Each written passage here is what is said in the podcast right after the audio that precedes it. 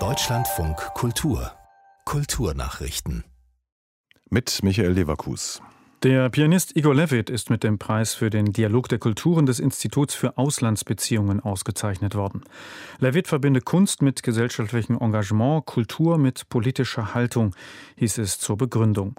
Das Preisgeld von 10.000 Euro will Levit an die Beratungsstelle Hate Aid spenden, ein Verein, der die Opfer digitaler Gewalt unterstützt. Zu den bisherigen Preisträgern gehören die Künstlerin Yoko Ono, der Generalmusikdirektor der Staatsoper Berlin Daniel Barenbäum und die Menschenrechtsorganisation Human Watch.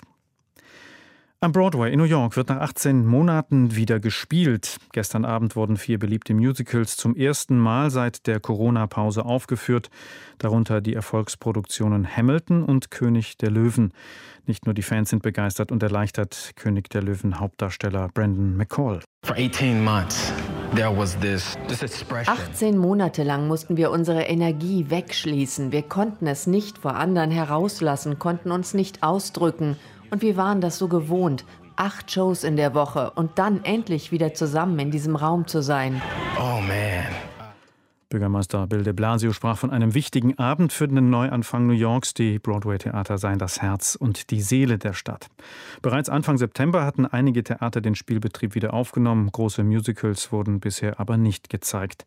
In allen Theatern müssen Zuschauer und Theaterschaffende vollständig geimpft sein, die Zuschauer zudem während der Vorstellungen Masken tragen. Die kanadische Sängerin Alanis Morissette hat sich von einem neuen Dokumentarfilm über ihr Leben distanziert. Dies sei nicht die Geschichte, deren Erzählung sie zugestimmt habe, erklärte sie kurz vor der Premiere des Films Jagged beim 46. Toronto International Film Festival. Das Filmteam habe Fakten eingebracht, die einfach nicht wahr seien. Außerdem habe man ihr in den Interviews ein falsches Gefühl der Sicherheit vermittelt. Der Washington Post zufolge spricht Morissette in dem Film von Regisseurin Alison Clayman darüber, dass sie in den frühen Jahren ihrer Karriere sexuell missbraucht worden sei.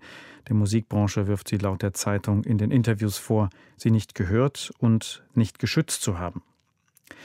Der kanadische Rapper und RB-Sänger Drake hat einen Chartrekord aufgestellt. Gleich neun Songs seines neuen Albums Certified Lover Boy haben es in den vergangenen Wochen in die Top 10 der US-Single-Charts geschafft.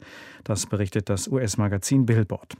Zuvor lag der Rekord bei sieben Top 10 Hits. Er wurde viermal erreicht, unter anderem von Michael Jacksons Thriller 1982 und Bruce Springsteens Born in the USA zwei Jahre später.